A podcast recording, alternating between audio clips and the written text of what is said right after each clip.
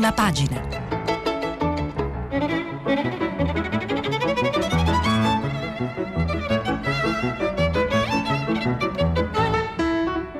Questa settimana i giornali sono letti e commentati da Carlo Bonini, vice direttore del quotidiano La Repubblica. Per intervenire telefonate al numero verde 800 050 333. Sms e WhatsApp anche vocali al numero 335 5634 296. Buongiorno a tutti, domenica 11 luglio. E dunque, questa domenica che il, il paese ha atteso, ha atteso a lungo è finalmente arrivata. È il giorno della finale contro l'Inghilterra a Londra, è il giorno della finale di Wimbledon che vedrà il nostro Berrettini sfidare Sua Maestà Djokovic, uno dei forse il tennista, in questo momento il tennista più forte, più forte al mondo. Tra le tre di oggi pomeriggio e le nove di questa sera il paese eh, conoscerà il suo destino sportivo ed è di questo, diciamo, questa è la notizia che questa vigilia viene raccontata e, e celebrata su tutti i quotidiani eh, su tutti i quotidiani questa mattina come una delle notizie principali perché sull'onda di quello che già un po' leggevamo e abbiamo letto in questi giorni, in questa, in questa domenica di sport, di successi sportivi, eh, si legge o si vuole leggere un, uh, un presagio, in questo caso una premonizione che, che, vuole spesso il destino di un paese o il momento eh, vissuto da un paese specchiarsi nel, nei suoi successi o insuccessi sportivi. Eh, l'altra notizia, eh, le altre due notizie che eh, occupano le prime pagine sono gli esiti del G20 eh, di Venezia che chiude i suoi lavori con una decisione eh, storica eh, ed è quella che riguarda la tassa globale del 15%, l'aliquota minima del 15% che verrà imposta alle grandi multinazionali e che dovrebbe diventare operativa dal, dal 2023. E l'altra notizia invece è quella che riguarda ancora le convulsioni eh, all'interno dei 5 Stelle, i rumori, gli scricchioli di cui comincia ormai a sentirsi sempre più forte il rumore eh, che riguardano la tenuta eh, non solo del movimento ma la postura a questo punto del movimento all'interno della, ma- della maggioranza. Sarà, o, la, nella giornata di oggi i quattro ministri eh, 5 Stelle eh, che hanno dato via libera nei giorni scorsi al cosiddetto lodo Cartabia sulla riforma della giustizia verranno eh, processati dall'assem- dall'Assemblea dei parlamentari 5 Stelle per questo sì che viene ritenuto un tradimento delle ragioni del movimento eh, si ripropone il tema dello scontro tra Conte e Grillo e si ripropone, torna forte l'eco di una ennesima scissione, addirittura qualcuno ipotizza di una possibile uscita almeno dell'ala contiana dalla maggioranza eh, di governo. E poi eh, anche qui ehm, lo vedremo la vicenda della eh, fabbrica GKM eh, Campi Bisenzio dove venerdì sera, ne abbiamo parlato già ieri, dove venerdì sera oltre 400 operai sono stati licenziati con una email, il caso ieri, nella giornata di ieri è diventato un caso nazionale che ha visto l'intervento non solo dei sindacati ma anche del ministro del lavoro Orlando e del segretario del PD Enrico Letta. E allora cominciamo con eh, i titoli di apertura. La Repubblica. La Repubblica questa mattina avvolge il giornale in una, in una sovracoperta, come si, si definiscono, quattro pagine, una seconda copertina, un grande rettangolo verde di gioco diviso a metà, metà campo te- un campo da tennis, l'altra metà una metà campo di un campo da calcio il titolo London Italia dove le due O di London sono una pallina da tennis e un pallone da calcio. Eh, con poche righe di Maurizio Molinari, direttore di Repubblica, e due pezzi firmati da Paolo Garimberti sulla finale di Wimbledon e uno di Maurizio Crosetti sulla finale di uh, Wembley. Per un giorno Londra è il palcoscenico del tricolore, scrive Molinari in queste poche righe di controcopertina. Gli azzurri nella finale degli europei di calcio e Matteo Berrettini in quella del torneo di tennis di Wimbledon rappresentano le qualità di atleti formidabili un'idea dello sport fatta di sacrificio, entusiasmo e la voglia di ripartire di un paese intero. La presenza lungo il Tamigi del capo dello Stato, Sergio Mattarella, testimonia dove oggi ognuno di noi vuole stare, a fianco di chi rappresenta la parte migliore del paese, capace di essere protagonista di ogni competizione globale con competenza e passione. E poi invece la prima pagina vera e propria di, eh, di Repubblica, il titolo di apertura, sia la tassa globale, la svolta dei grandi, accordo al G20 di Venezia contro i paradisi fiscali, aliquota minima del 15% sulle multinazionali, partirà dal 2023. USA, Francia e Germania chiedono di rafforzarla, il ministro Franco intesa storica. Poi una grande vignetta, la grande vignetta di eh, di, quel genio chiamato Altan, i due uomini che si, eh, due uomini che si eh, che, si, che, dialogano uno di fronte all'altro, uno dei due dice i 5 Stelle e l'altro risponde aumentano le varianti. Eh, di spalla eh, Enrico Letta, l'intervista che ieri pubblica, che ieri Enrico Letta ha dato alla festa di Repubblica a Bologna, Letta bisogna fermare i licenziamenti selvaggi, riferimento è al caso GKN.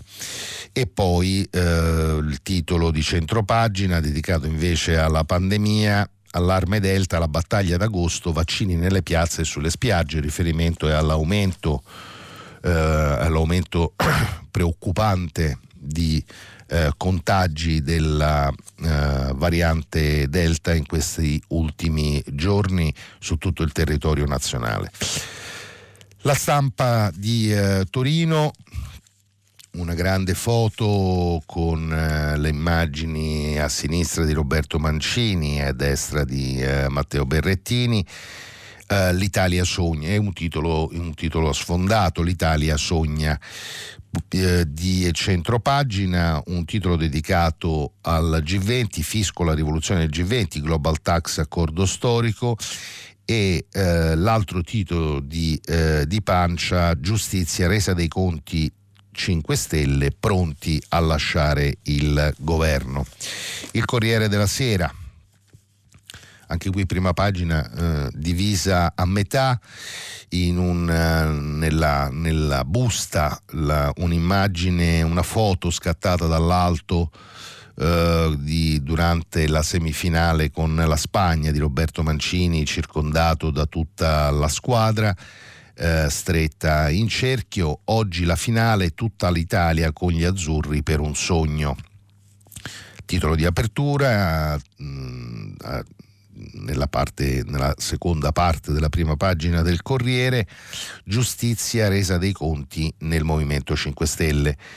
Minacce dall'ISIS a Di Maio, Grillo, tranquillo Luigi sono meno pericolosi dei grillini più agguerriti. Salvini, Conte farà di tutto per mandare a casa Draghi, ma non ci riuscirà a riferimento a questa intervista che oggi si può leggere sul Corriere della Sera del leader della Lega, di cui dopo vi darò lettura intervista eh, che titola Non mi sento con Renzi, però ascoltiamo il Papa, parla il leader della Lega. E poi un richiamo sul, temi, sul tema della pandemia, le misure antivarianti per evitare il picco d'agosto. Il messaggero, il messaggero apre eh, con anche qui un montaggio fotografico sulla domenica azzurra, sulla doppia finale di Wembley e di Wimbledon. L'Europa tifa Italia, stasera gli azzurri si giocano il titolo europeo con l'Inghilterra a Wembley, Berrettini in finale con Djokovic. E diciamo, le due immagini sono le tre, ci sono tre immagini, quella di eh, Matteo Berrettini, Orgoglio di Roma, eh, dice, ricorda il messaggero, quotidiano romano, quella di Gigio Donnarumma, il nostro portiere, quella di eh, Chiesa e al centro eh, viene riprodotta l'immagine della copertina del quotidiano indipendentista The National, il quotidiano indipendentista scozzese The National, che titola eh, Salvaci eh, Roberto, eh, tu sei la nostra speranza finale, con un montaggio che vede il volto di Roberto Mancini al posto di quello di Braveheart, l'eroe indipendentista scozzese, Sir William Wallace. Eh, diciamo, gli ascoltatori appassionati di storia facciano qualche scongiuro perché perché sappiamo com'è finita, insomma, ricordiamo come finì Sir William Wallace e, diciamo, auspicabilmente, naturalmente, in una prospettiva sportiva. Speriamo di non finire impiccati e squartati sulle rive del Tamigi questa sera.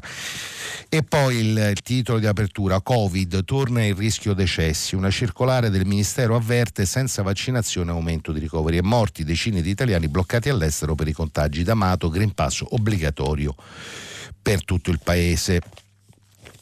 Um, il sole 24 ore, il sole 24 ore eh, anche qui eh, in, con una diciamo, eh, rottura grammaticale rispetto alla plomb della, del quotidiano di Confindustria. C'è una foto, una grande foto di Roberto Mancini, la partita di Londra, Euro 2020, Italia-Inghilterra, una finale da quasi 12 miliardi, tanto è il valore stimato della, di, una, di questa, questa finale, il titolo G20 più tasse alle multinazionali.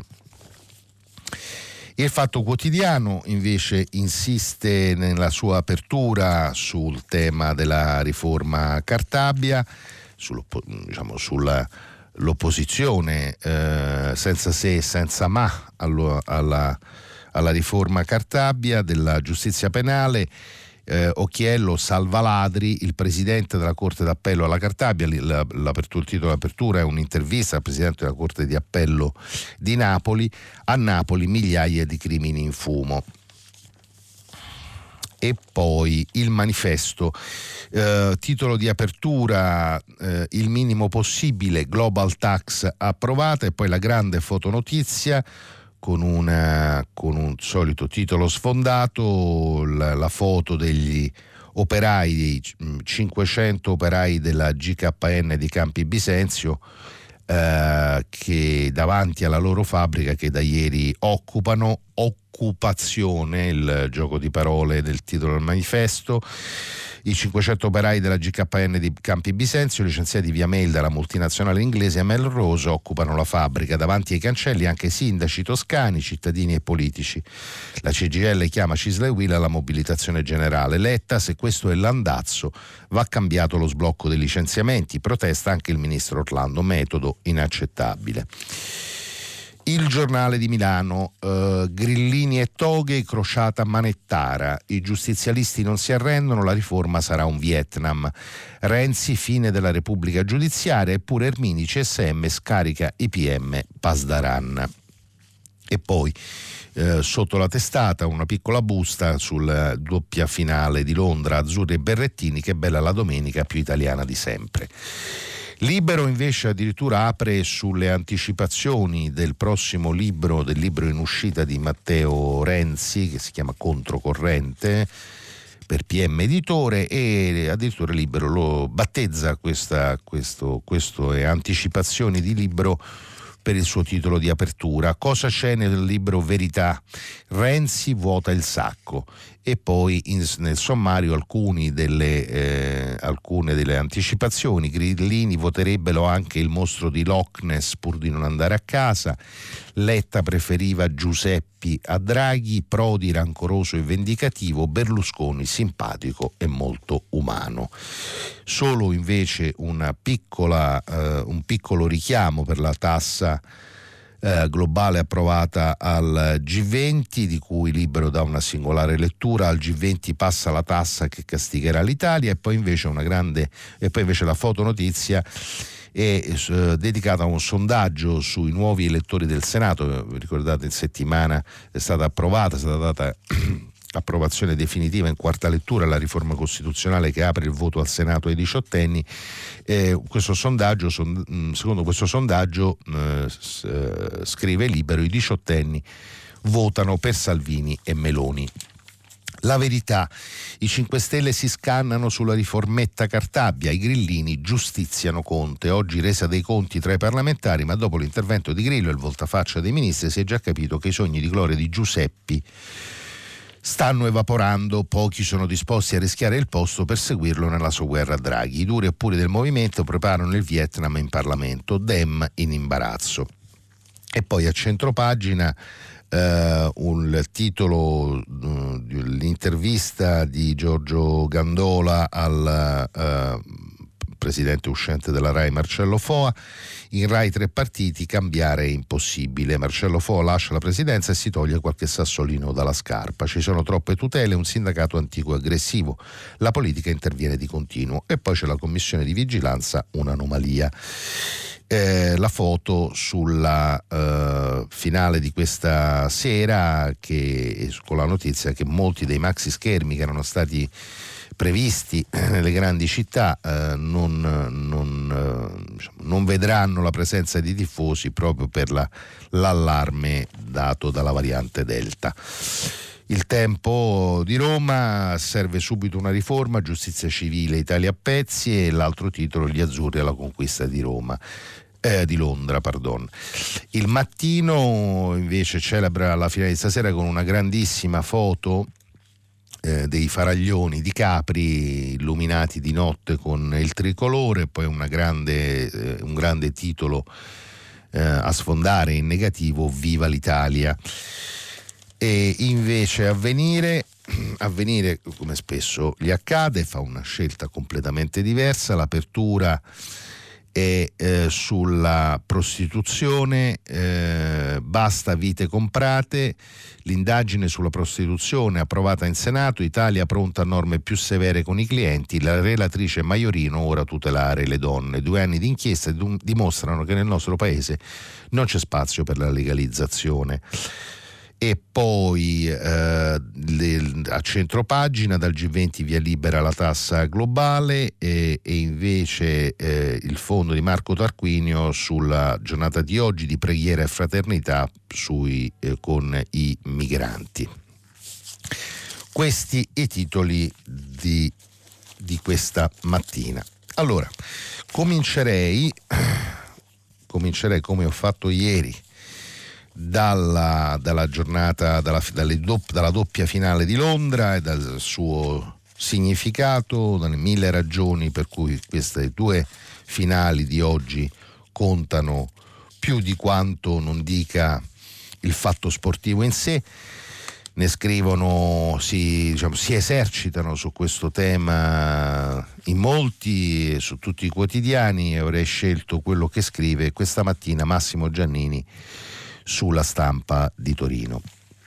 Non scomoderemo Albert Camus che sosteneva tutto quello che so della vita l'ho imparato su un campo di calcio, ma forse c'è una morale da cogliere nella stupefacente congiunzione astrale che in questa domenica di luglio vedrà l'Italia protagonista nelle due cattedrali più sacre dello sport mondiale. Ci giochiamo tutto in una manciata di ore tra Wimbledon e Wembley, non solo la finale del più prestigioso torneo di tennis nel dopo Brexit, giocata dal primo italiano che calpesta quell'erba da 144 anni a questa parte, non solo la finale del primo campionato europeo dell'era covidica disputata dagli azzurri nel tempio di quella che Brera chiamava la Deo Eupalla e che noi già violammo due volte con Capello nel 1973 e con Zola nel 1998. Matteo Berrettini e Roberto Mancini sono i portabandiera di un paese che prova a rialzare la testa di un'Europa che cerca di ritrovare se stessa. Comunque vada a finire, hanno già vinto.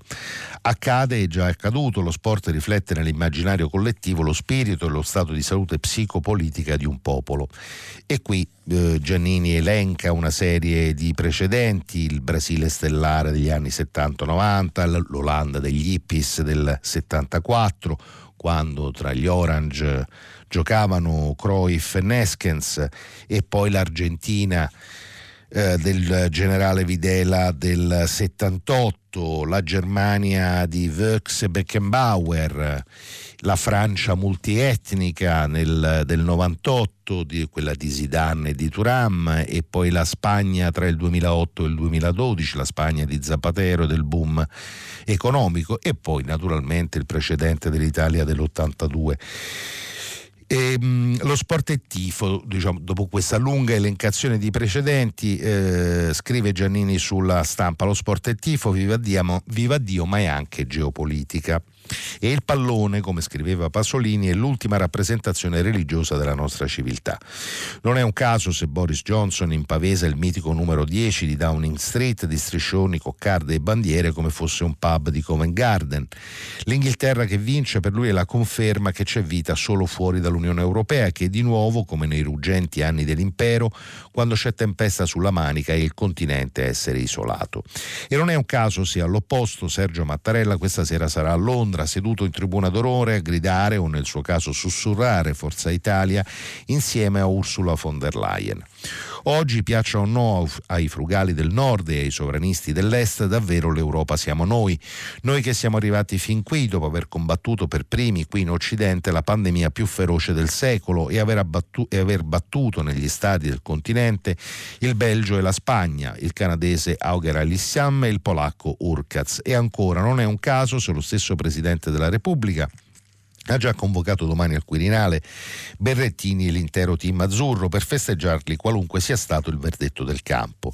Perché se anche perdessero la doppia finale, questa meglio gioventù ci riporta a casa il trofeo dell'orgoglio. Come dice quel fine intellettuale del pallone, che è Jorge Valdano, esistere è più importante che vincere una partita. Il gioco serve a sentirsi un po' più felici, un po' più amici e quel fondo di fascismo che si annida dietro la filosofia del risultato è tipico di gente che divide il mondo in dominatori dominati, in ricchi e poveri, in bianchi e neri, in vincitori e vinti. La voglia di notti magiche che ci attraversa va molto al di là dei traguardi sportivi, prosegue eh, Massimo Giannini, direttore eh, sulla stampa. Vorremmo chiudere il cerchio da dove lo avevamo aperto. A febbraio del 2020 ci affacciavamo ai balconi in pieno lockdown, sventolando il tricolore e cantando l'inno di Mameli per esorcizzare il male. Ora vorremmo tanto rifarlo, ma per celebrare il bene. Abbiamo fretta di riprenderci la vita, anche se abbiamo ancora tanti problemi da risolvere. E qui eh, Giannini elenca le tante questioni eh, aperte naturalmente dalla questione ancora eh, della pandemia, ai temi dell'economia, del lavoro eh, e chiude questo lungo editoriale domenicale in questo modo. Senza retorica patriottarda in un tempo in cui troppi si dichiarano a sproposito patrioti, questa Italia oggi merita di più e di meglio di quanto abbiano espresso le sue classi dirigenti degli ultimi die- de- decenni. La vera unità nazionale non può essere dettata solo dalla necessità o dall'urgenza di un momento. Con fatica, spirito di squadra e senso dell'onore possiamo metterci alle spalle il vecchio stigma del da bel paese tutto pizza e spaghetti, mafia e mandolino. Il nostro sport ci è già riuscito, chiunque issi il trofeo questa sera sul prato di Wimbledon e Wembley. E se è vero che si gioca come si vive, per dirla con l'immenso Osvaldo Soriano, magari un giorno ci riuscirà anche la politica. Uh, il, um, il, l'editoriale di Giannini uh, ci transita appunto ai temi invece ai temi non dello sport, ai, ai nodi della nostra, della nostra attualità e su questo passo all'editoriale di Maurizio Molinari, direttore di Repubblica. L'Italia in bilico tra populismo e pragmatismo. La battaglia sulla giustizia, scrive Molinari, il bivio sulla transizione ecologica e la sfida dell'agenzia Cyber testimoniano come l'Italia sia una nazione in bilico sulle riforme e decisiva per la ricostruzione dell'Unione Europea.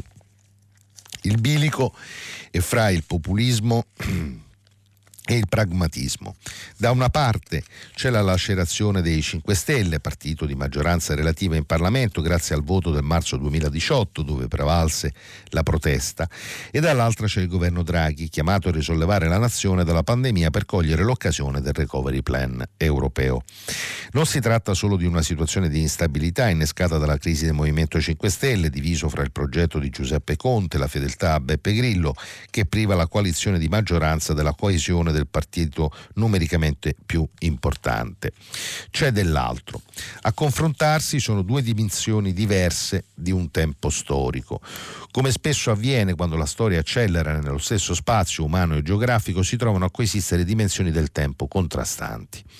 Ed oggi, scrive Molinari, in Italia c'è chi ancora vive nella dimensione della protesta populista, frutto della rivolta del ceto medio contro le disuguaglianze che ha segnato più paesi dell'Occidente negli anni precedenti la pandemia, a fianco di chi invece è impegnato nella ricostruzione economica e civile per risollevarci dopo la pandemia lo spartiacque e il Covid-19. Se il populismo accusava la democrazia rappresentativa di inefficienza, nasceva sulla sfiducia delle istituzioni, si faceva beffa dello Stato di diritto. I devastanti danni causati dal virus di Wuhan hanno dimostrato il valore dello Stato di diritto, il bisogno di istituzioni più efficienti e la validità delle democrazie rappresentative dell'Occidente sul fronte della scienza, della ricerca, della medicina. Dunque chi ancora si sente protagonista della rivolta populista vive congelato nel tempo della protesta, mentre chi affronta la sfida della ricostruzione accetta la difficile sfida del presente. È una linea di demarcazione che passa non solo all'interno dei 5 Stelle, ma anche della Lega, che fu l'altro partito vincitore delle elezioni del 2018 e che condivise con i grillini il governo Conte 1 e che oggi è altrettanto lacerata fra chi ancora predica il sovranismo, basato sull'esaltazione delle radici etnico-nazionali, e chi invece lavora per rafforzare l'integrazione europea da cui dipende la sorte della ricostruzione economica.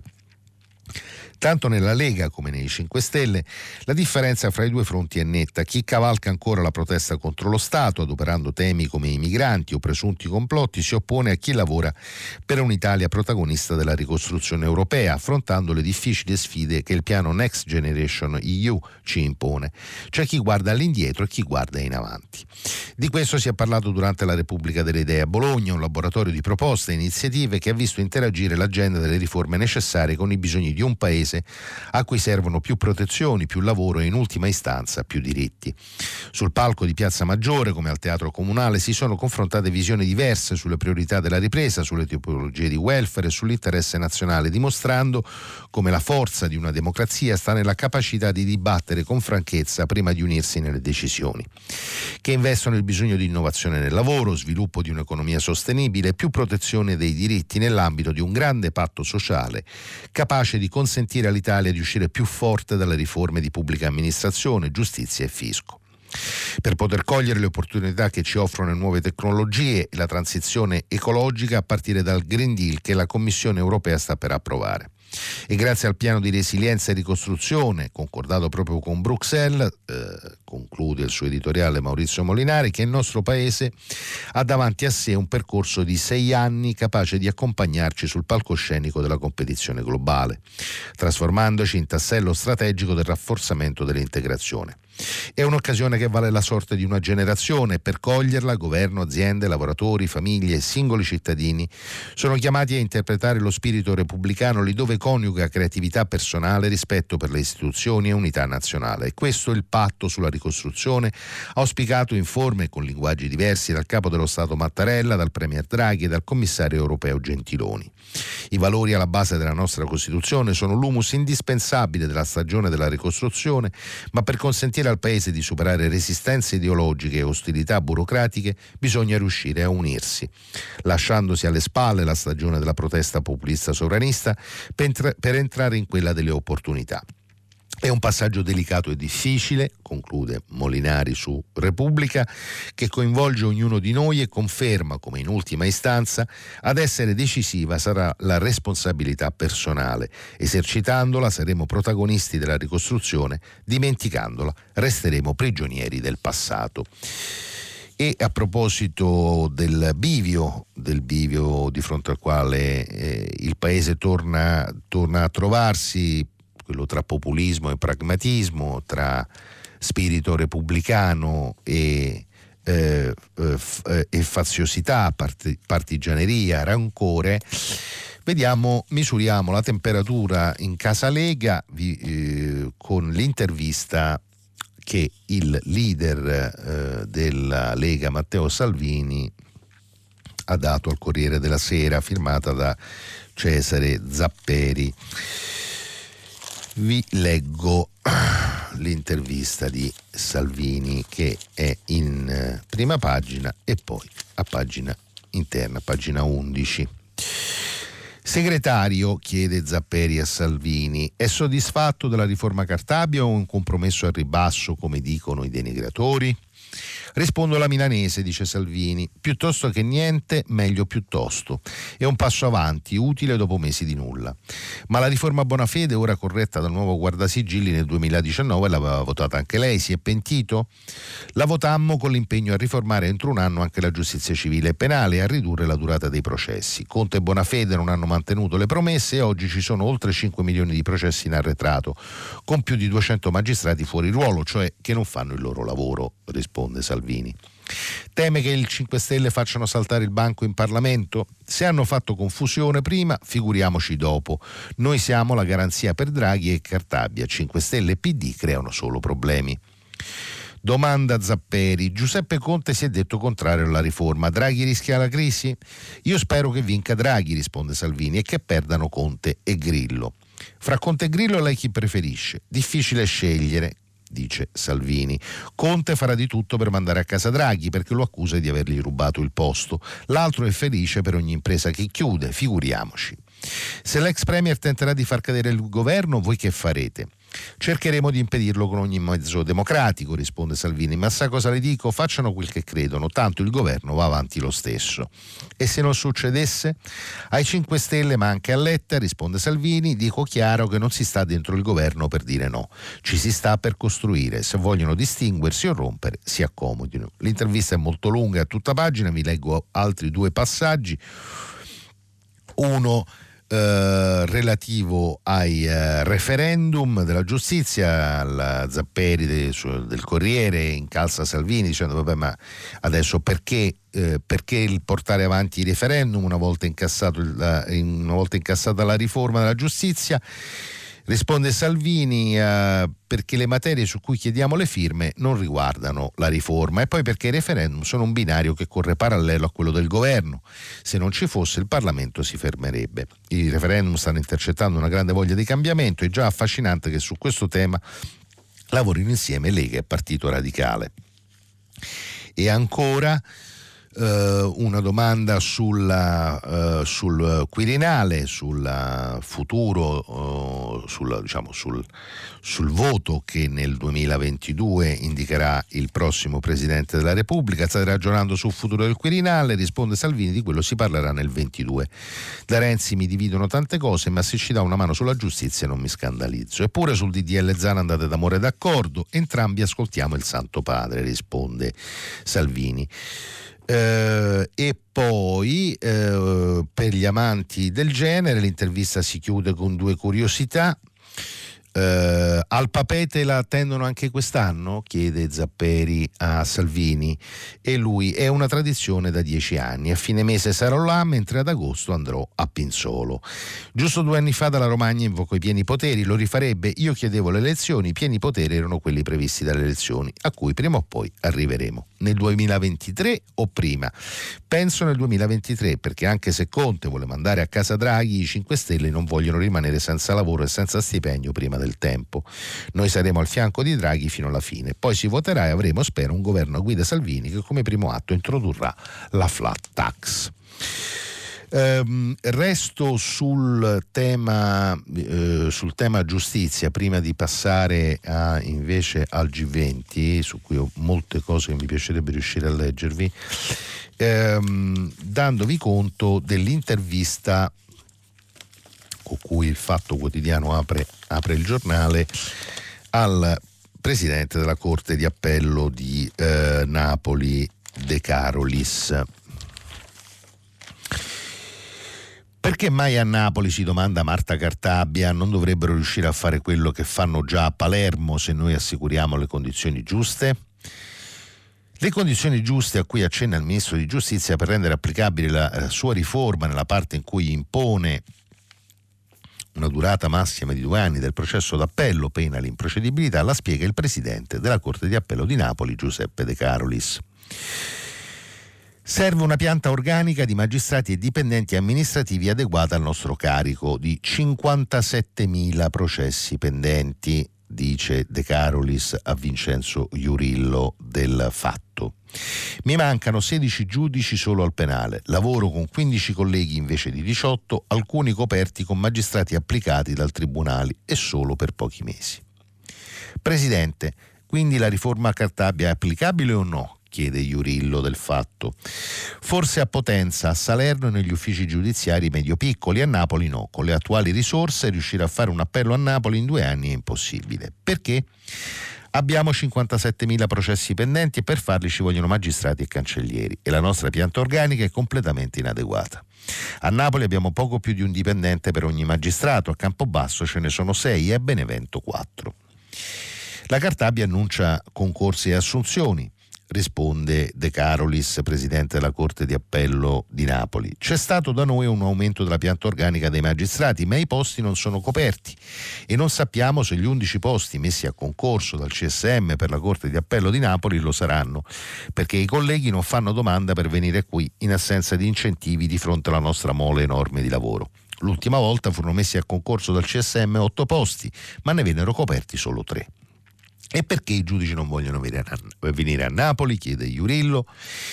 Divida 57.000 processi per 15 colleghi e si renderà conto di quanti processi deve affrontare ogni singolo magistrato qui a Napoli. In una sola delle sei sezioni pendono più processi che nell'intera Corte d'Appello di Milano, dove sono preoccupati di non riuscire a fissare la prima udienza di processi conclusi in primo grado nel 2019, mentre noi stiamo fissando ancora processi del 2015-2016. Perché questi tempi così lunghi? chiede Iurillo del fatto al presidente della Corte di Appello di Napoli. Perché la Corte d'Appello è diventato un imbuto dove si strozza la produzione di processi e sentenze di uffici di procura e tribunali che sono stati rafforzati in maniera più adeguata del nostro. È una situazione paradossale. Le procure producono più dei loro tribunali. I sette tribunali del distretto di Napoli producono più di quello che la mia Corte di Appello riesce a smaltire e a nostra volta emettiamo un numero di sentenze superiore a quelle che i cancellieri riescono ad eseguire. E poi c'è la specificità di Napoli, che ci ostina a non vedere e che, che si ostina, ci si ostina a non vedere e che io ripeto ormai da cinque anni a ogni inaugurazione dell'anno giudiziario. E qual è questa specificità? chiede Iurillo. I processi andrebbero calcolati anche secondo la gravità dei reati e il numero degli imputati e noi a Napoli siamo travolti dai maxi processi di Camorra provenienti direttamente dai riti abbreviati dei GIP, mentre corti di altre città importanti hanno pochissimi procedimenti di grandi dimensioni aggiunga i 200 nostri processi di corte d'assise, mentre a Roma e a Milano siamo nell'ordine della cinquantina. Il risultato? Ovviamente dobbiamo rallentare tutti gli altri processi con gli imputati a piede libero, compresi quelli per reati di pubblica amministrazione, per dare priorità ai maxi processi di criminalità organizzata. Altrimenti c'è il rischio che i boss vengano scarcerati per decorrenza dei termini. Ma quello che non è prioritario finisce per non essere fatto mai e quindi nel distretto di Napoli le vittime di truffa, aggressione oppure altri reati comuni hanno la possibilità di ottenere giustizia vicino allo zero. È drammatico dover constatare che si finisce per diffondere un senso di impunità unità, ma purtroppo è così. Così il, numero, eh, così il presidente della Corte eh, di Appello Giuseppe di Napoli, Giuseppe De Carolis, al Fatto Quotidiano. Oh, e adesso eh, vado a G20 di Venezia. Come vi dicevo, eh, come segnalano i titoli delle prime pagine, ieri è stato raggiunto un accordo, un accordo storico di cui vi eh, riassumo brevemente i termini. I paesi del G20 hanno approvato l'introduzione di una Global Minimum Corporate Tax Rate, questo è il nome, una liquida fiscale minima globale che è stata fissata al 15%. Eh, le ragioni sono quelle di far venire meno un, uh, la concorrenza fiscale eh, una pratica di cui in questo momento si avvantaggiano soprattutto i paradisi, i cosiddetti paradisi fiscali dove l'aliquota è minima, ma anche paesi per stare all'Europa, paesi come l'Irlanda o l'Ungheria dove le imprese pagano mediamente, le multinazionali pagano mediamente il 12,5% di aliquota. La nuova minimum tax eh, si applicherà secondo quanto uh, stabilisce eh, l'accordo di Venezia, eh, si, diciamo, viene, eh, si, applica sulla base di due, di due eh, pilastri. Uno riguarda l'imposizione sui profitti delle grandi multinazionali, quelle cioè con un fatturato superiore ai 20 miliardi di euro nei paesi in cui operano, e l'altro invece riguarda un'aliquota fiscale minima per le società con almeno 750 milioni di euro di fatturato. L'accordo prevede che eh, prevede per il conteggio diciamo, del, del, del, dovuto anche un altro eh, meccanismo, e cioè qualora la multinazionale dalla, qualora dalla, dalla, multinazionale derivi almeno un milione di euro di giro, di giro di affari in un paese, ovvero 250 mila euro nel caso di eh, paesi più piccoli, cioè con un PIL inferiore ai 40 miliardi, eh, il paese ospitante potrà tassare una parte dei profitti. In questo caso potrà essere tassata una quota del 20-30% dei profitti in eccesso della multinazionale eh, oltre il margine del 10%. L'ultimo, diciamo, l'ultimo punto riguarda la, il gettito ipotizzato, il gettito globale ipotizzato dall'introduzione della minimum tax, eh, della minimum global tax e si prevede che a partire dal, dall'anno, dal primo anno che dovrebbe essere secondo quanto indicato dai 20 il 2023, eh, si, si, possa immaginare un gettito pari a 150 miliardi di euro. Eh, limite che poi diciamo questo, nell'ipotesi in cui il limite come vi dicevo eh, resti quello iniziale cioè dei 20 eh, dei, eh, delle, delle multinazionali con con ricavi con fatturato superiore ai 20 miliardi. Nell'ipotesi in cui invece, come prevede sempre l'accordo, con il tempo il limite scenda a 10 miliardi, ehm, il, il, fatturato potrebbe essere ancora, ancora più alto. Il gettito, scusate, potrebbe essere ancora più alto. Sul senso di questo, di questo accordo vi leggo cosa scrive sul uh, cosa scrive sul Sole 24 ore Giorgio Barba Navaretti. Il titolo dal summit Un rinnovato inno al multilateralismo. Eh, con gli americani tornati finalmente in partita, il G20 di Venezia è un rinnovato inno al multilateralismo. Non c'è tema dove non si invochi la necessità di un'azione globale, che si tratti della lotta alle pandemie, del contenimento del cambiamento climatico, dell'illusione fiscale in epoca digitale. Gli anni di furore isolazionista di Trump e le pandemie hanno reso palese la necessità di una visione, un'azione globale per affrontare le grandi sfide economiche e sociali del pianeta e con risultati concreti. La presidenza italiana porterà a casa l'endorsement di tutti i membri del G20 dell'accordo sulla tassazione globale delle multinazionali, finalmente confezionata dall'Ocsi a cui hanno ormai aderito 131 paesi, il 90% del PIL mondiale di cui si è già dato conto in questi giorni. A prescindere dal cambio dell'amministrazione americana, l'accordo è stato possibile dopo molti anni di negoziati, in quanto il potere dei colossi digitali e comunque di molte imprese multinazionali è diventato un problema collettivo che riguarda tutti i paesi. Hanno dimensioni e attività tali da non poter più essere considerate dei campioni nazionali che i propri governi proteggono a costo di distorcere i mercati. Il G20 ora affronta la questione fiscale, ma questo è solo uno dei grandi temi collettivi che queste imprese pongono. Il loro potere di mercato, la gestione della privacy e il controllo dei dati e soprattutto la sensibilità crescente dell'opinione pubblica su questi temi sono problemi condivisi da tutti. Uh, l'analisi di uh, Barba Navaretti uh, procede indicando appunto i due pilastri della riforma di cui, eh, del mm, minimum global tax di cui vi dicevo.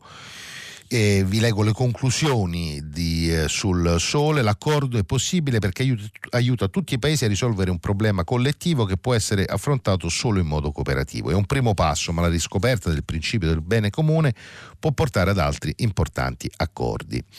quali eh, sono quelli sulla carbon, sulla carbon tax, ma così anche quello relativo alla, eh, alla, predisposizione di un piano in grado di affrontare le future pandemie. E su questo vi segnalo eh, sulla prima pagina del Corriere della Sera, non ho fatto in tempo a leggerlo, me ne scuso, ma è un fondo molto interessante, quello firmato da ehm, dalla eh, Lucrezia Reiklin le giuste ambizioni anticrisi in cui nella chiave multilateralista si individuano anche appunto tra gli impegni del G20 quelli di predisporre strumenti comuni di reazione contro le future pandemie. Ultima segnalazione eh, su Repubblica, anche qui non ho fatto in tempo a darvi conto, l'intervista alla vicepresidente della Commissione europea Franz Timmermans che anticipa eh, quello che mercoledì verrà presentato a Bruxelles, cioè il piano per il Green Deal che riguarda il sociale, le famiglie e l'elettrificazione. E ora io vi lascio per un breve stacco pubblicitario e vi aspetto tra pochi minuti per il filo diretto. Carlo Bonini, vice direttore del quotidiano La Repubblica, ha terminato la lettura dei giornali di oggi. Per intervenire chiamate il numero verde 800 050 333. Sms WhatsApp anche vocali al numero 335 5634 296. Si apre adesso il filo diretto di prima pagina. Per intervenire e porre domande a Carlo Bonini, vice direttore del quotidiano La Repubblica, chiamate il numero verde 800 050 333.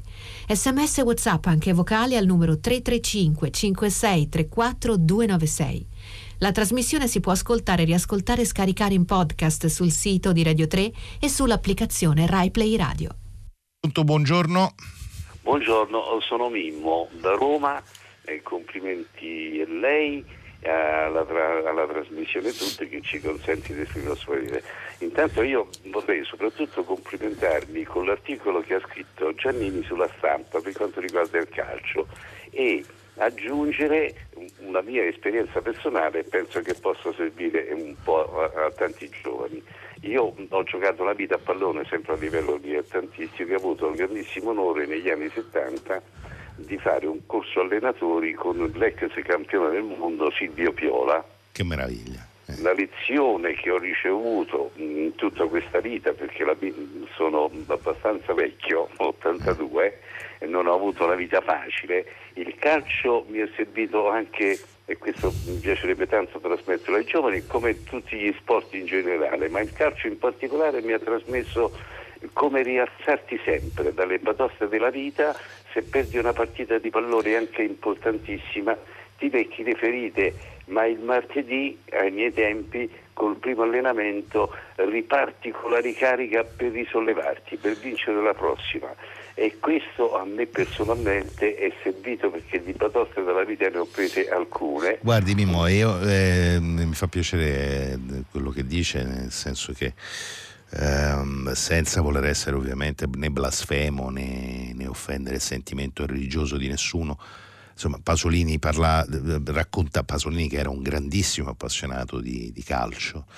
Eh, diceva che la, il calcio era la, diciamo, la, la, forma residua di religiosità della nostra contemporaneità e in qualche modo questo è vero, il calcio ha questa capacità di unire, di unire, il, diciamo, di unire su, su, scala globale. Non, la facilità con diciamo, cui questo sport può essere giocato diciamo, sulle sterrate di, eh, un, del continente africano piuttosto che tra le carcasse di paesi devastati dalla guerra.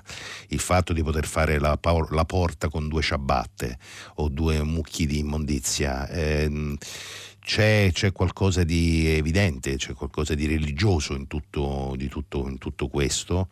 Sono d'accordo sul, con lei sul fatto che in genere lo sport, tutto lo sport ovviamente, non solo il calcio, sia, sia una lezione di vita. Poi il calcio, questo lo dico io, eh, senza, diciamo, mettendomi in coda, buon ultimo, eh, il calcio è forse, la, e glielo dico da grande appassionato di calcio, quale sono, ma avendo giocato poi eh, in forma agonistica, ho giocato da ragazzo, io giocavo a, rugby, e dicevo sempre quando mi chiedevano ma tu sei appassionato di calcio giochi a rugby? E io dicevo sempre ma sai il calcio in qualche modo è la metafora esatta della vita di come la vita è il rugby è di come la vita dovrebbe essere o vorremmo che fosse.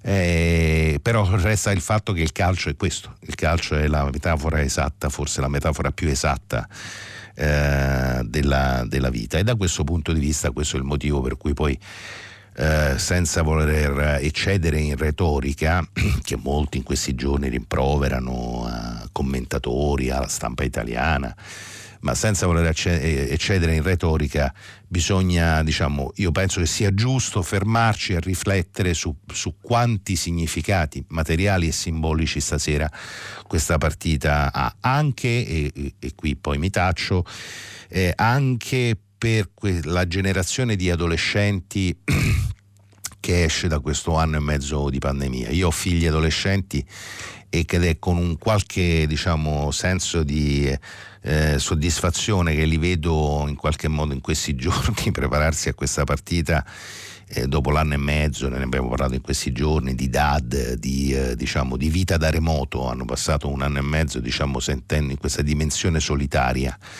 di lezioni su PC, di, eh, diciamo, di, compu- com- di eh, uso compulsivo degli smartphone per una volta si, si entrano dentro un, un, rito, un, rito, collettivo che verrà celebrato anche nelle piazze.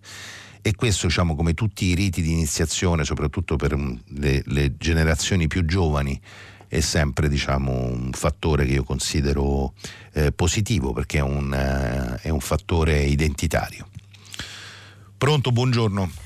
Buongiorno, io sono Esther e vorrei parlare di alcuni fatti riguardanti le richieste di riforma della giustizia avanzate dall'Europa. L'Europa ha ripetutamente lodato, nonché approvato, la riforma buona fede sulla prescrizione e anche la spazza corrotti e non ci chiedeva certo né di abolirle né di snaturarle.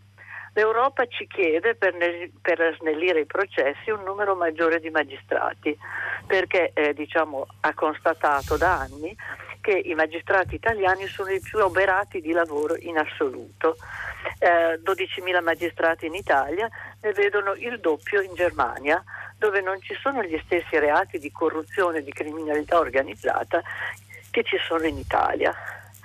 Questo per quello che riguarda i fatti. Eh, un altro fatto è che verrà fatto un concorso per 330 nuovi magistrati, che sembra una barzelletta a fronte di quelli che l'Europa ci richiederebbe per eh, organizzare la macchina di una giustizia che sia tale.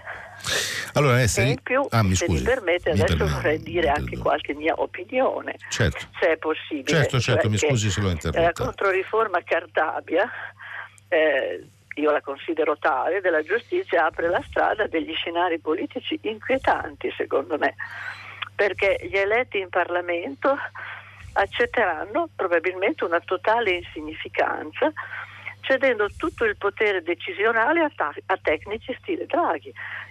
Avranno in cambio l'impunità dai processi e potranno fare quello che gli pare e quindi potendo contare sulla impunità eh, garantita per legge dalla controriforma Cartabia, parlamentari, politici, amministratori, affaristi, disonesti di ogni livello, nonché le mafie si mangeranno l'Italia. Allora Esther, eh, mi è chiarissimo, eh, innanzitutto la, la ringrazio eh, della telefonata.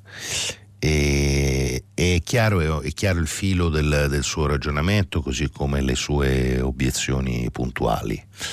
Sugli organici, allora io sono, sono d'accordo con lei, eh, c'è una sproporzione tra i numeri in cui poi si dovrebbe tradurre, si dovrebbe tradurre lo sforzo eh, promesso dal Ministero e i, eh, diciamo così, la, la, soglia minima necessaria effettivamente a dare sollievo agli, agli, uffici, agli uffici, giudiziari.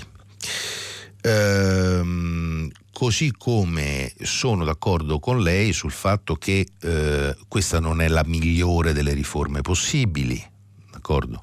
Come tutte le riforme, sono, le riforme sono, sono perfettibili. Sono meno d'accordo con lei eh, sul fatto che questa sia una riforma che, o controriforma come lei la definisce, che assicura l'impunità. Allora, eh, io provo, provo a, dire, a, dire, una cosa. Mm, il nostro paese la giustizia non fa eccezione.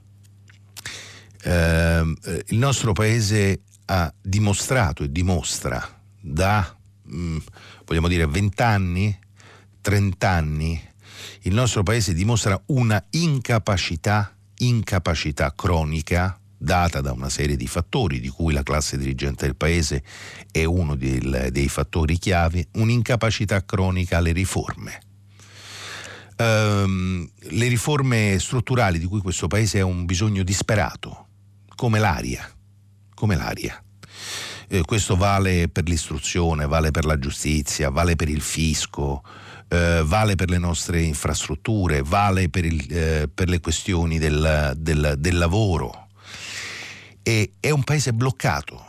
Uh, questo è un paese che da vent'anni si lacera, si consuma, si scanna in battaglie che hanno spesso diciamo, un, un fondo, dire, un, un fondo innanzitutto ideologico, mh, con una scarsissima capacità non solo e non tanto di guardare al bene comune, ma di muoversi, di muovere, di scastrare il paese. Allora, eh, noi dobbiamo, diciamo, su questo io credo che pur nella diversità di opinioni dobbiamo, dobbiamo decidere una cosa, io credo, di questo sono convinto. Per la prima volta nella storia di questo paese, questo paese avrà a disposizione risorse di, eh, che, che, contano per i due terzi, i due terzi dell'intero pacchetto di risorse messe a disposizione dall'Europa, cioè l'Italia nel prossimo anno riceverà i due terzi delle risorse complessive messe a disposizione dall'Europa per uscire da questa glaciazione, da questa ibernazione che la tiene prigioniera da almeno vent'anni. Da almeno vent'anni. Ci hanno provato tutti, ci ha provato un governo di centrodestra negli anni del berlusconismo con maggioranze bulgare e, e non ci è riuscito. Eh, ci ha provato una maggioranza, ci, hanno, ci ha provato il centrosinistra, ci ha provato la maggioranza 5 Stelle Lega e non c'è riuscita, l'esperienza è durata un anno.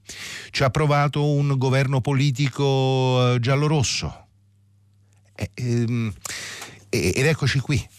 Allora noi eh, dobbiamo decidere se anche sui temi della giustizia dobbiamo, come dire, deci- dec- decidiamo serenamente. Se noi riteniamo che il sistema, pena- il sistema della giustizia penale, così come usciva dalla riforma della prescrizione di... Um, del ministro Bonafede, appoggiata dal governo giallorosso, ci aveva consegnato un sistema di giustizia penale efficiente, giusto, benissimo. Se invece non è così, ed evidentemente non è così, ma non è che lo dico io, eh, ce lo dice l'Europa, lei giustamente dice sì, ma in Germania i magistrati sono il doppio e infatti la battaglia io credo che debba essere questa, chiedere, pretendere che diciamo, i magistrati assunti non siano 300 eh, chiedere, pretendere che gli interventi sull'edilizia, sull'edilizia giudi- de- dell'edilizia giudiziaria siano, come dire, tempestivi che come ricordavano i giorni scorsi non si debba ripetere la vergogna di città come Bari dove per oltre due anni la giustizia penale è stata amministrata sotto i tendoni della protezione civile perché il palazzo che ospitava i, i tribunali era lesionato quest, quest, queste, sono, diciamo, queste sono le questioni, secondo me, su cui ci dobbiamo misurare magari evitando dire, di eh, caricare sull'interlocutore eh, intenzioni che io credo l'interlocutore non, eh, non, abbia o non necessariamente abbia. È chiaro che esiste in Italia anche il partito degli impuniti, esiste un partito degli impuniti che è trasversale però mi creda, non sta solo in Parlamento.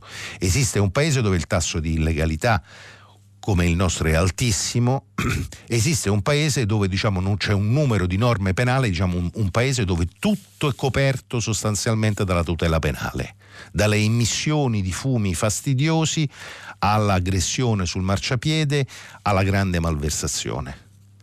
E, e, se, bisogna mettere mano. Eh, si può decidere se mettere, di mettere mano e discutere oppure si può decidere che invece come dire, è tutto sbagliato, è tutto da rifare e rovesciare il tavolo. Io penso che non ce lo possiamo permettere. Penso che dobbiamo meritarci la fiducia che l'Europa ci sta, ci sta dimostrando, magari come dire, evitando ogni volta di inscenare spettacoli sterili come quello diciamo, di queste ultime eh, 48 ore. E mi fa specie, se posso dire, che un uomo come Giuseppe Conte, che è stato presidente del Consiglio di questo, di questo paese, che peraltro è un professore di diritto, stia affrontando il tema della prescrizione in questo, in questo modo. Se si vuole essere uomini di Stato, c'è anche diciamo, un modo e una postura per affrontare questioni delicate come quelle della riforma della giustizia penale. Pronto, buongiorno. Eh, buongiorno. Sì, buongiorno. Mi chiamo Walter, chiamo da Mantova. Intanto la ringrazio di questa sua ultima risposta che ha condiviso pienamente. Mm, io le pongo però una questione molto più mm, banale. Eh, rispetto alla variante Delta, mi stavo chiedendo, ma penso che lo chiedono in tanti, eh, se c'è una relazione tra l'aumento di questi contagi e l'eventuale aumento eh, so, delle terapie intensive, dei decessi, perché questo non lo si è capito dall'informazione degli ultimi giorni. E mi, mi approfitto della, della, dello spazio anche per chiedere se il provvedimento che mh, eventualmente eh, rispetto a questi europei vieta i maxi schermi nelle città vale universalmente o è un provvedimento così a macchia di leopardo e, e, e diciamo, eh, demandato alle amministrazioni locali? Ecco, solo per capire avere un'idea un po' più chiara, un po' più rigorosa di, dell'incidenza ecco, di, questa, di, questa, variante. Allora, la ringrazio e l'ascolto per radio. Eh, Walter, grazie della telefonata perché così mi dà l'occasione per leggere, insomma, da, da, nel risponderle do conto di, una, di, un paio di cose che diciamo stamattina eh, lo spazio della rassegna stampa è troppo breve rispetto alla quantità di cose da, eh, da leggere. Allora, per quanto riguarda il, ehm, i, i maxi schermi, allora, eh, il, i provvedimenti eh, diciamo, che hanno cancellato alcuni maxi schermi sono un po' a macchia di leopardo, cioè non, non c'è un'indicazione univoca eh, per, tutte, per, tutte, le città. E questo perché poi ciascuna regione eh, ha tassi diciamo, di contagio diversi. L'aumento è, è, diciamo, l'aumento è omogeneo. Adesso per, per, dirle, allora, l'incremento giornaliero in Lombardia è stato del più, più 205, nel Lazio più 176, ma in Piemonte invece per esempio più 33 eh, per non dire dello zero del Molise o dello zero della Valle d'Aosta. Il dato dice che nei, i nuovi casi nelle ultime 24 ore sono stati 1400 con un tasso di poss- positività di, eh, di 0,6. Dopodiché Uh, i, i, casi di terapia intensiva diminuiscono, uh, uh, aumentano di poco i decessi e questo perché, ma questo diciamo, lei come tutti gli ascoltatori ormai lo, lo, lo sanno, perché il, la variante Delta, pur essendo diciamo, una variante molto contagiosa, Uh, ha effetti letali eh, minori rispetto a una letalità, eh, un tasso di letalità minore rispetto al, a quella che ha investito il continente lo scorso, lo scorso anno. Il problema è che eh, ovviamente essendo molto contagiosa si diffonde molto rapidamente tra quella fascia di popolazione non vaccinata che sono i ragazzi più giovani. Eh, non a caso la risalita dei contagi coincide con le riaperture, eh, di, con, con, l'ingresso di tutto il paese in zona bianca, con l'arrivo della stagione estiva, con quindi la riapertura di tutta una serie di eh, attività, di occasioni di socialità eh, che vedono come consumatori abituali i ragazzi tra i 15 e i 30 anni. E quindi questo, questo, è il punto. Eh, ora, la, la, diciamo, il, il, punto diciamo, la, è un po' un refrain, però che ripeto anche io, c'è una sola strada e la strada è quella della, della vaccinazione, soprattutto della vaccinazione, insisto, di quelli 2 milioni e mezzo di over 60 che ancora oggi, ormai quindi quasi a otto mesi dall'inizio della, eh, della, della, campagna vaccinale non hanno ancora ricevuto una dose di vaccino. Mettere in sicurezza quei 2 milioni e mezzo di cittadini italiani, donne e uomini over 60 è prioritario per evitare a settembre, a ottobre di ritrovarci di nuovo dentro, dentro un incubo. Pronto, buongiorno? Pronto, buongiorno. Buongiorno. Sono Luca. Luca, eh, eccomi qua. Ha letto su avvenire Basta vite comprate, l'indagine sulla prostituzione approvata in Senato. Sì. Italia pronta a, nuove, a norme più severe con i clienti. Domanda. E sanzioni a norme più severe con i clienti. Eh, sanzioni, diciamo, per una pratica che attualmente è legale. Mi sbaglio? Ma sì, diciamo, eh, sì, allora, dunque, allora in, eh, la legge penale eh, punisce lo sfruttamento della prostituzione, esatto. lo sfruttamento della prostituzione, esatto. non l'esercizio. E, e, neanche la fruizione della, della, della certo. pratica. Sì, sì. È certo. Che, che, senso ha, domanda, questa, questa, affermazione? Stiamo parlando di, di, che cosa da parte di avvenire? Come fanno ad esserci eh, norme più severe con i clienti su una, su una pratica che, che, non è illegale, che senso ha? Io lo chiedo. No, la, diciamo, il, il, titolo di avvenire è sul, diciamo, su, sui possibili sbocchi di questo, di questo rapporto. È un'indagine, in quanto tale, come tutte le indagini, un'indagine ovviamente eh, conoscitiva. Vi do, le do qualche dato. Eh, allora, nel, nel, nostro paese lo, lo, lo, eh, sono dati che, che leggo proprio dalla, dalla, pagina che oggi Avvenire dedica a questo, a questo, tema. Il numero di donne prostitute variano tra le 75.000 e le 120.000 ed è una ricerca peraltro diciamo, che risale, sono dati che risalgono al 2017, il 50% è straniera e le minorenni sono circa il 10% per un giro d'affari calcolato intorno ai 3 miliardi e mezzo di euro l'anno.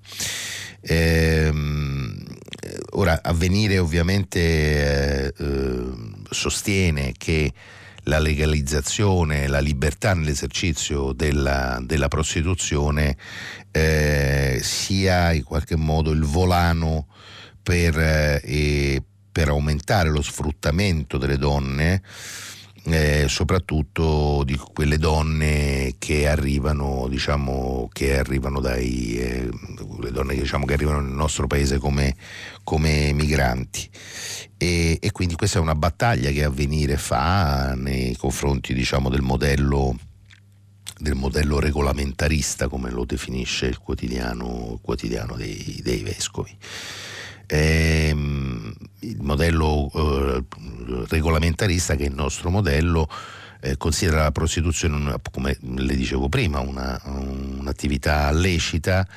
Ehm, ora diciamo ci sono, ci sono, anche altri paesi europei dove c'è una regolamentazione ancora diciamo, più di dettaglio rispetto, rispetto alla nostra. Ehm, ora si può essere abolizionisti o regolamentaristi. Eh, io credo, ripeto, credo che il, tema si possa continuare a tenere separato il tema dello sfruttamento dal tema, del, dal tema dell'esercizio. È una questione, diciamo, è una questione antica quella della, della, della discussione intorno alla, alla prostituzione qui ognuno, diciamo, ognuno una, coltiva una sua, una sua convinzione. Um, io penso, come dire, che ci sono, che diciamo, l'ho, l'ho detto in questi giorni, eh, ci sia il modo, come dire, per contemperare, riconoscere diritti e libertà eh, il cui confine deve essere quello diciamo non del comune senso del pudore, questo lo dico da, da laico e, e da fautore di uno Stato laico, ma deve essere quello del diritto diciamo, e delle libertà altrui. Questo deve valere anche evidentemente per l'esercizio della prostituzione. Ehm, quindi è un equilibrio delicato, eh, ma è un equilibrio che credo vada, vada ricercato in uno, stato, in uno stato laico. Detto che spesso, e aggiungo questo, detto che diciamo eh, per qualcuno eh, la prostituzione può essere una scelta, per altri spesso è una condanna. Quindi questo, questo è il punto. Pronto, buongiorno. Buongiorno e buona domenica, sono Alessia da Trieste. Buongiorno Alessia. Eh, in questi ultimi tempi si parla molto, e anche voi ne avete parlato ieri in trasmissione, di espulsione di Stati membri eh, dall'Unione Europea. E al riguardo volevo soltanto precisare che al momento non esiste questa possibilità. Uh, quindi non esiste eh, la possibilità di espellere uno Stato dall'Unione Europea. Quello che c'è dopo diciamo, il Trattato di Lisbona è appunto il recesso volontario che è stato esercitato dal Regno Unito. Questo non significa che uno Stato che non rispetti eh, i valori fondamentali dell'Unione Europea o violi il diritto dell'Unione Europea resti impunito. Uh, esiste nel primo caso, quindi nel caso in cui uno Stato membro non rispetti i valori che sono fondativi dell'Unione comuni agli Stati membri e sono uh, descritti dall'articolo 2 del Trattato sull'Unione Europea, ad esempio il rispetto della dignità umana, della democrazia, dell'uguaglianza, dello Stato di diritto, dei diritti fondamentali e delle minoranze. Esiste una procedura eh, sanzionatoria di carattere politico che è prevista dall'articolo 7 del trattato che è di difficile applicazione perché richiede eh, ampie maggioranze in seno al Consiglio, dove siedono appunto gli Stati membri e fino anche l'unanimità e può terminare nell'invio di raccomandazioni allo Stato in questione eh, oppure nei casi più gravi anche nella sospensione di alcuni dei diritti di questo Stato, ad esempio il diritto di voto in seno al Consiglio, cioè dove si prendono decisioni.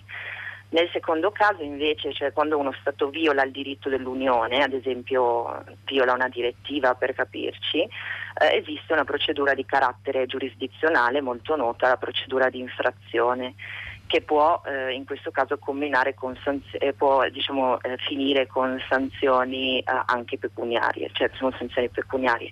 E, ehm, quindi sì, esistono questi strumenti, ma non esiste eh, la possibilità al momento eh, di espellere uno Stato dall'Unione Europea e quindi volevo soltanto intervenire su questo per contribuire diciamo, alla chiarezza, visto che è un tema molto diffuso e la ringrazio e di nuovo buona domenica a tutti. Alessia, grazie, grazie diciamo, della, dell'intervento. Eh, diciamo che il caso, della, il caso della Polonia e del, dell'Ungheria, eh, oggi tra l'altro su questo vi segnalo l'editoriale sul mattino del, su, su, questo tema sul mattino di Napoli interviene l'ex presidente della, della, della commissione Romano Prodi, che è ex premier Romano Prodi, pone, io credo che continuerà a porre eh, un, un, un, tema serio eh, agli, altri, agli, altri, paesi del, dell'Unione, nel senso che è evidente che, se non altro, visto i presupposti su cui questa discussione è cominciata in seno, in seno al, ai 27, eh, dopo quello che la Commissione ha, quello che la Commissione ha detto ed è stato detto nei, nelle scorse settimane, non immagino diciamo, che tutto questo si concluda, questo braccio di ferro con Polonia-Ungheria si concluda con un nulla, un nulla di fatto. Come lei ricordava, l'espulsione formale di un paese non è, eh, non è prevista dai trattati, esiste un sistema sanzionatorio, eh, esistono anche però gli altri strumenti che sono quelli della politica. Eh, l'ho ricordato nei giorni scorsi, il, come per esempio nella fase di ripresa post-pandemica eh, la minaccia che oggi viene, l'arma, lo strumento che oggi Bruxelles, la Commissione si eh, sta utilizzando è quella del congelamento dei fondi, dei fondi per, per la, il piano di eh, resilienza e ripresa. Sono tutti strumenti come dire, come dire, capaci di esercitare evidentemente grossa, grande pressione sui governi, sui governi nazionali. Pronto, buongiorno. Ah, buongiorno, buona domenica, mi chiamo Pitantonio, telefono da Roma.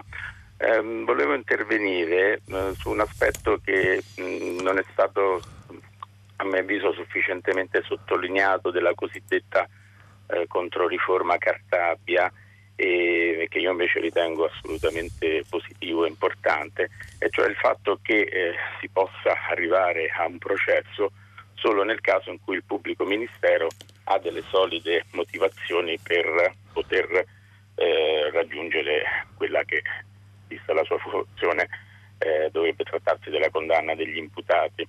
E questo lo dico perché eh, purtroppo devo anche dire che è un'amara esperienza personale che mi ha semplicemente devastato da un punto di vista dell'essere cittadino italiano e cioè il fatto che si possa arrivare a fare processi eh, sulla base di indagini molto spesso raffazzonate, eh, sciatte, e per cui si arriva solo al processo molto probabilmente perché eh, si, si, si, si, aggiunge una tacca al, al, al curriculum o, o, o, cose simili, insomma, cioè, quello che voglio dire è che eh, attualmente eh, la mole di, di processi eh, di lavoro che la giustizia deve affrontare con un apparato, come si è detto, inadeguato è anche dovuto al fatto che si fanno troppi processi, si aprono troppi processi, processi che non dovrebbero neanche essere iniziati dopo una, una serie di eh, una, una, un, un, tempo di indagine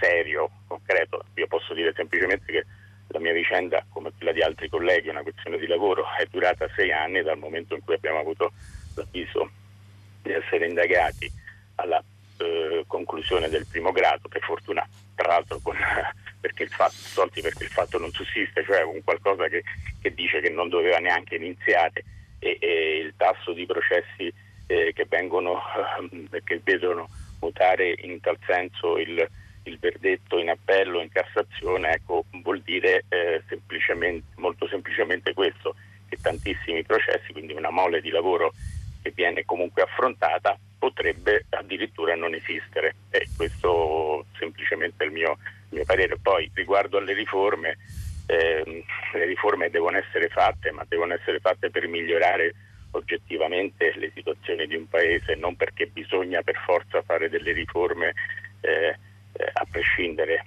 Infatti quello che mi pare la prima eh, intervenuta ha chiamato come una controriforma eh, deve essere ben vista a questo punto perché c'è stata una riforma sciatta e, e inconcludente, eh, semplicemente ideologica, come quella appunto del ministro, portata avanti dal ministro Bonafede. Allora, eh, Vito Antonio, grazie della telefonata, insomma lei ha detto molte cose che io condivido, e, oltre a dare la sua testimonianza su cui io invito tutti gli ascoltatori a riflettere, siccome io personalmente non mi ritengo, ritengo diciamo, lo, questo anche diciamo, nel lavoro che faccio e nel lavoro che ho fatto in questi anni, di essere diciamo, un amico del giaguaro, di aver mai eh, protetto il partito degli impuniti o degli... Eh, credo che però bisogna, bisogna, ragionare quando un cittadino racconta di, essere, di, aver attraversato un viaggio nella giustizia penale italiana set, durato sette anni, sette, per vedersi riconoscere poi una, diciamo una, una soluzione piena. Poi ci sono, ci sono, ci sono cittadini che diciamo, per censo, per struttura emotiva, per educazione sono in grado di reggere l'urto della, diciamo, dell'ingresso negli ingranaggi della giustizia penale in un modo, ce ne sono altri che ne escono completamente devastati. Eh, questo bisogna, bisogna, tenerne, bisogna tenerne conto, credo, un gran conto anche. Eh, pronto, buongiorno. Buongiorno sono Massimo da Roma. Buongiorno Massimo. Eh, buongiorno, vorrei portare la mia testimonianza di quando svolgevo l'attività di consulente tecnico d'ufficio CTU del sì. Tribunale di Roma. Eh, il, il Tribunale di CTU è il, sì, sì. il perito che sì, cura esatto, che direttamente dal giudice contro i due periti di parte. Eh, la, eh, al mio primo incarico rimasi allibito perché eh, mi ritrovai di fronte al giudice, agli avvocati, ai due periti e mi fu spiegato bene di che si trattava la natura della mia perizia. Mi fu dato un buon briefing e io subito capii che quella era una, perizia che avrei potuto svolgere in un paio di ore, da ricavare entro una settimana nelle, normali, nelle mie normali attività di lavoro. Il giudice mi disse, eh, guardi allora per questa perizia eh, io do appuntamento eh, eh, il tale giorno a sei mesi. Sì, sì, eh, guardi, allora Massimo, chiarissimo. E, ehm, mh, eh, conosco bene Eh, quello, lo dicevo l'altro giorno, diciamo, in alcuni tribunali si aggiornano le udienze a otto mesi, a nove mesi, i tempi consegnati per perizie appunto anche come lei giust, adesso raccontava, eh, perizie di diciamo, facile esperimento, quindi poche ore, quindi una settimana di tempo, i tempi sono a sei mesi e il gioco è quello di spostarla più in là. Eh, questa cosa non, è, non, non può più essere, non può più essere. E quindi diciamo, le, io sono tra coloro che dicono benissimo, se questo diciamo, partiamo da qui per provarla a riformare davvero la giustizia penale e se una battaglia deve essere fatta, facciamo una battaglia perché come dire, si moltiplichino i giudici, si moltiplichino gli, eh, gli addetti agli uffici del, del, pubblico ministero, si moltiplichino i cancellieri, le risorse le abbiamo adesso, adesso non c'è più un problema di, di risorse, quindi chiam, diciamo eh, incalziamo, incalziamo, il governo su questo e poi stiamo, stiamo a vedere se, se, ce la possiamo fare oppure, oppure no. C'è tempo per un'ultima telefonata, pronto, buongiorno? Sì, buongiorno, io sono Giovanni da Firenze. Buongiorno Giovanni. Volevo ricordare che oggi è l'anniversario dell'uccisione dell'avvocato Ambrosoli, il liquidatore della banca privata italiana, ucciso da un sicario di Sindona la sera dell'11 luglio del 79. Io ho conosciuto l'avvocato Ambrosoli per motivi di lavoro e ho apprezzato le sue doti non comuni sia morali che professionali. Un vero servitore dello Stato, un eroe borghese, come scrisse Corrado Staiano. L'eredità morale che ci ha lasciato Ambrosoli è che dobbiamo essere liberi e responsabili anche di fronte ai condizionamenti e alle intimidazioni. Ricordo che un ex presidente del Consiglio dei Ministri di questa travagliata Repubblica, nel corso di un'intervista alla domanda di che cosa pensasse della morte dell'avvocato Ambrosoli, rispose testualmente se l'andava cercando. Penso che l'Italia, se perde la propria memoria storica, è un paese destinato a non avere un futuro la ringrazio.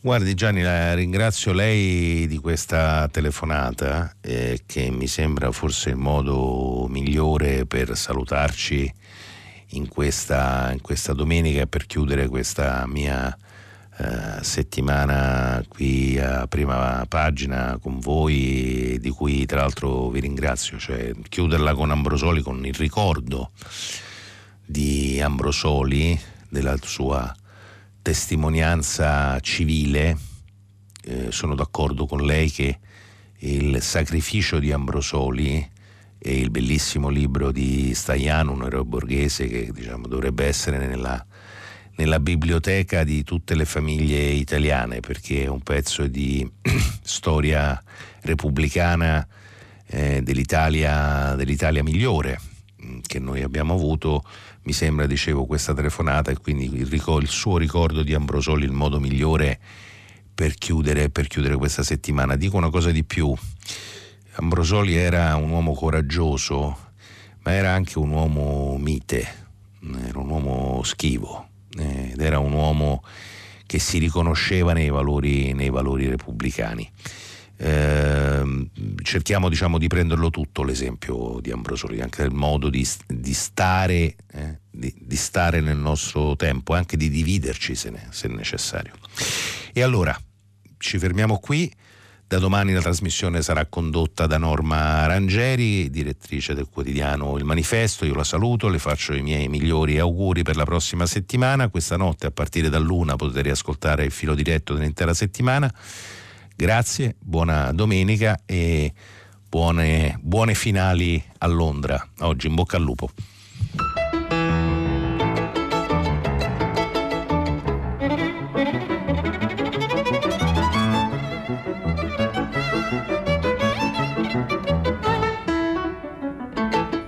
Qui il filo diretto tra gli ascoltatori e Carlo Bonini, vice direttore del quotidiano La Repubblica. Da domani, lunedì 12 luglio, la trasmissione sarà condotta da Norma Rangeri, direttrice del quotidiano Il Manifesto. Prima pagina è un programma a cura di Cristiana Castellotti. In redazione Maria Chiara Berenec, Natascia Cerqueti, Manuel De Lucia, Cettina Flaccavento, Erika Manni e Giulia Nucci. Posta elettronica, prima pagina chiocciolarai.it. La trasmissione si può ascoltare, riascoltare e scaricare in podcast sul sito di Radio 3 e sull'applicazione Rai Play Radio.